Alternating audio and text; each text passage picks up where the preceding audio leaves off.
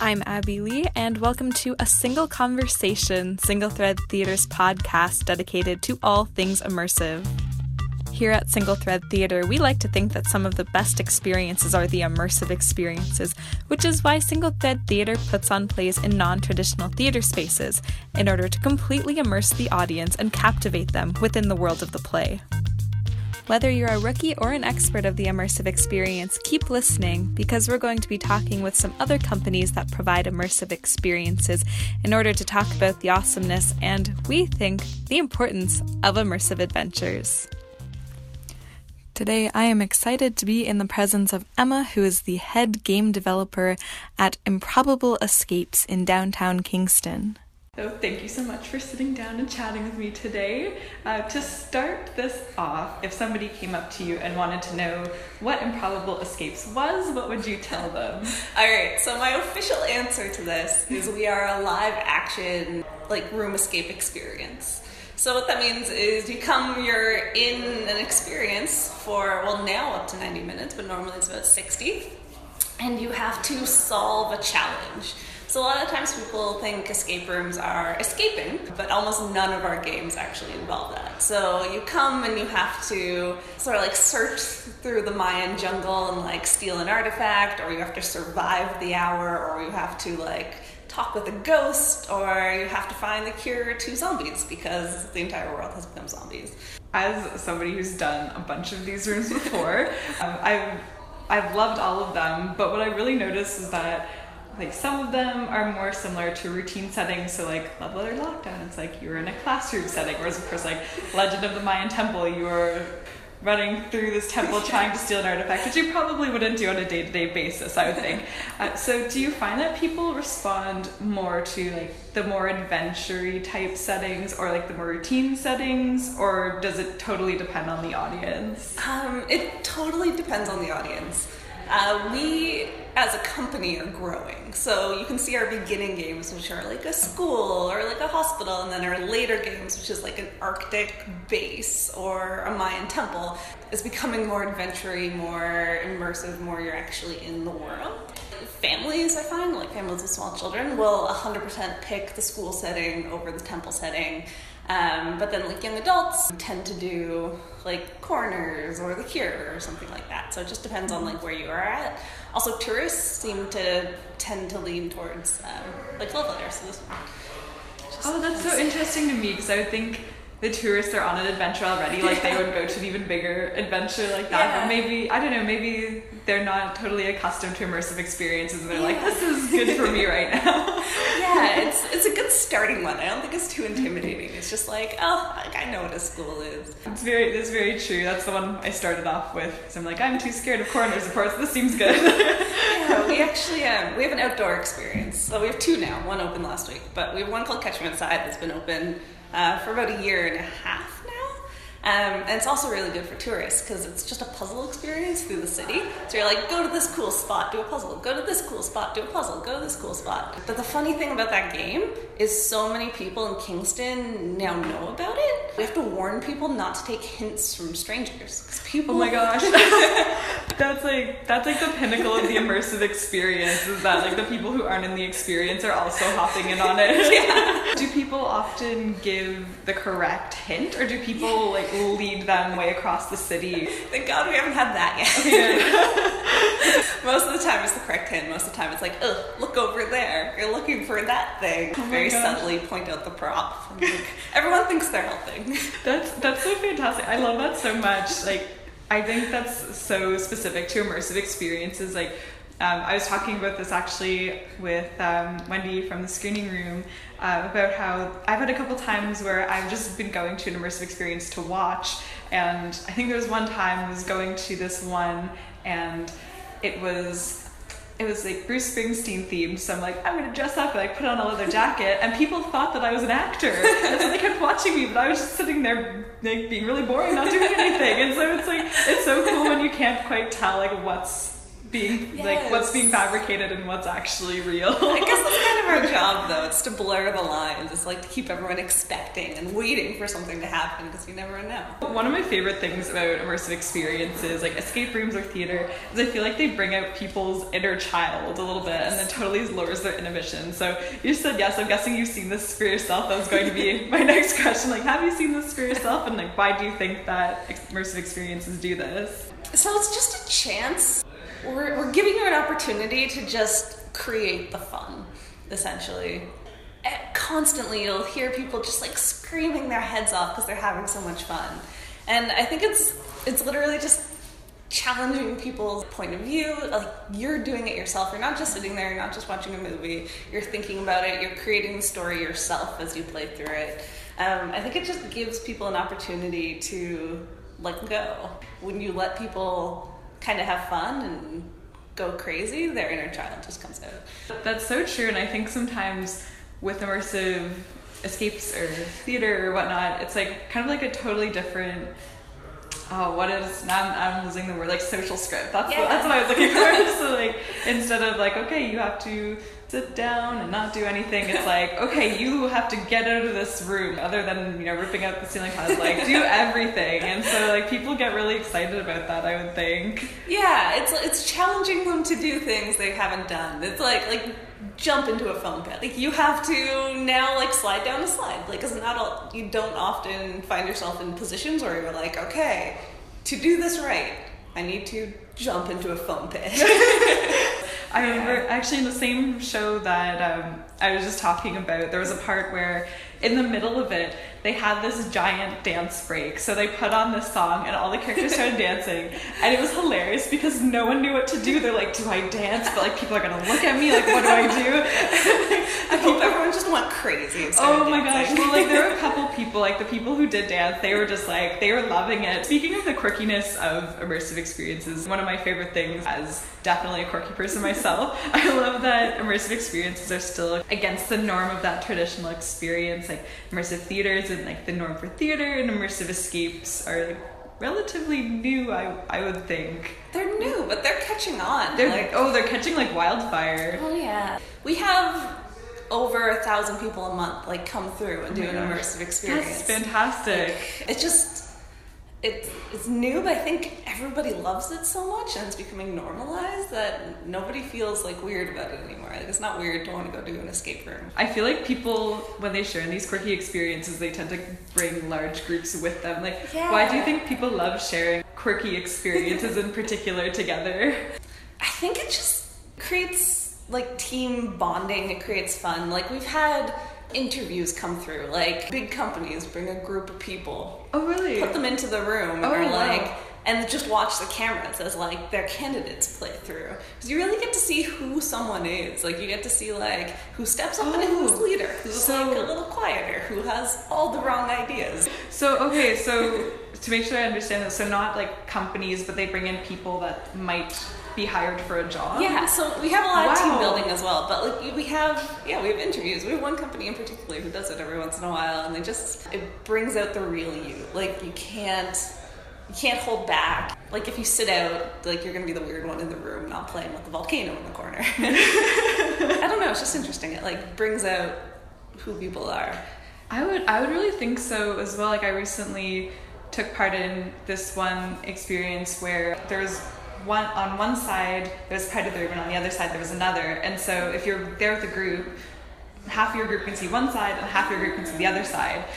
So if you aren't good at communicating or if you have some teamwork problem, like you're not getting out of that room because you need to be able to communicate really well and half the times you need things from the other side Yes. right? your side and i would imagine that is very good for people who are being Yeah. interviewed because then they'll be able to see like okay can these people work well in a group like let's see in a real world example i say as you escape from mayan temple like a lot of almost every single room you need to work together to get out. If you don't work together you're just like standing still. And same with like there's logic puzzles like you have to do logic together. And like if you can't communicate nothing's gonna happen. We had a game once where we started people on opposite sides of a wall. The puzzle was pretty simple. Like you were you were handcuffed to the wall, and you had to like move your handcuff through a wall, like a maze in the wall, and you'd come across locks, and you'd have to talk to your friends on the other side of the wall who were doing the same thing about what they saw to get your locks open, to keep moving your handcuff through the maze to eventually get to the end to get in. We realized pretty quickly we couldn't start teams with this puzzle because even though they, they come to a lock and they'd be like, "What do you see on the other side?" And on the other side, the team had this big like number just written out for them. People wouldn't get it. There would be like a big percentage of people who would solve it immediately, and there'd be a big percentage of people who just never talked. Oh my gosh. They're just like, we're stuck now. Oh, yeah, wow. we're just accepting our fate. Gonna stay at this wall forever. And then our hosts would come down and be like, "So you guys gotta talk."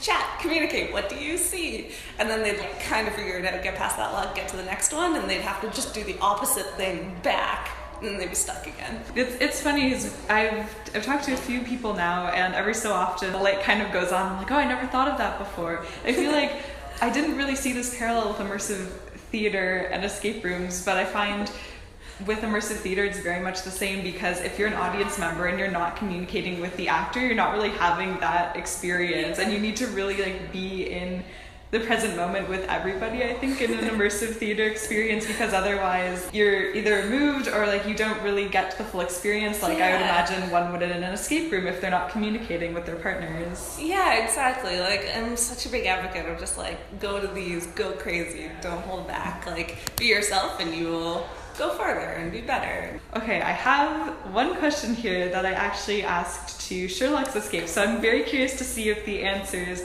match or if you have a different answer for this. So, why do you think people are so drawn to the idea of escaping from an immersive world? the deep questions. we have an entire game development team trying to uh, answer that question every single day. I think people come because it's it's genuinely just fun. It's just a great experience. You get to come. It's a full hour to yourself in a space where anything can happen. Like it's full of magic. It's full of wonder. It's the same reason people like read books or watch movies. It like teleports you to a different world, and for a minute you can be like outside of your world playing a different thing. It's it's created to create like moments and enjoyments, and it's created to make you scream and like terror or joy and like it's to make you feel things and i think people really really latch on to that. I'm a, I'm a giant uh, escape room addict. I also love immersive theater. I've played i think over 200 of them Wow. altogether. I have a small problem. I play a lot. I'll like go on i'll like tour or like go to a, a different city and be like and choose it based on like what escape rooms I have. That's so that's awesome though. It's so great to have that passion for this. It's funny, yeah, and I, I like I just do it because I love it so much. Like it's um it's not market research, it's nothing like that. It's just because I, I have the most fun when I do one of them, and I think we provide that experience to other people as well. Yeah, that's a great answer. It's it is so exciting because so much of the time, like when you're going through life, you kind of just like are in your bubble of only your world, and when like you get to see a totally new world, but still have that sort of like you still have like a bit of a safe space with it because like with immersive theater, like, there there really are no stakes other than like maybe your own embarrassment a little Yeah. bit and like escape rooms again. There is that sort of like adrenaline rush, but ultimately it's like okay, like don't worry, the door will open and you will get out. So it's like it's exciting to be immersed in a world while also having that little bit of like of safety as well. So you get to you get to take risks, but in a more adaptive way. Yeah. you can definitely monitor your own risk. You can come into this room and ask for a hint on every single puzzle and just like get out in 10 minutes. Like, we allow you to do that if you want to. You create your own experience, but nobody does that. Like, people come in and like want to challenge themselves and then like get help if they need to be pushed along a little bit. So it just shows how much people like like it and like doing it. So, when designing a room, I'm always curious about this. Do you first consider the puzzles and then move into creating the motif, or do you start with like the motif or the theme and then go into the puzzles? It's always the motif first. You have to know the theme because that's how the puzzles get created. So you wouldn't put like a Sudoku in like an Arctic lab. Like, why would that be like Sudoku in an ice block. yeah. So we definitely 100% always start with with theme. The game development team will come up with something incredibly elaborate and will probably never work. And then we, we think about it, we refine it, create something great. Then Melissa, who is marketing and sort of like the forward face of the company, comes along and is like, we got to make this a little bit more user friendly and she'll like whittle it down. So, for example, our Cure for the Common Zombie, our original plan was to have a seed bank. Um, do you know the seed bank? I think it's in Switzerland. I think. No, I don't. Um, so there's some place in a Nordic country where they're taking every single seed in the world and putting it in a vault. So in case of a nuclear apocalypse, we have backups of every single seed in the world. So the whole plan was nuclear apocalypse happened, and you have to go get the seeds and release them to the world. And then Melissa came along and was like, we need to make that a little bit more friendly for the average person because people may not know what it is. So we turned uh, Seed Vault into Zombie Laboratory. so same base, a few more zombies. And then once you have zombies, you gotta like, you gotta plan out from them. Otherwise, people can tell. If you're just, if you just put a puzzle in because you're like, oh, that's cool, people will come out and be like, that was cool, but why? We're trying to evolve our company from like locks. I know people love locks. I personally want almost every single lock in the game out replaced with like mag locks and different inputs. So instead of like finding the word seek, going over to a lock, opening that lock, I want you to like see symbols on a wall and you have to like touch the symbols in the right order.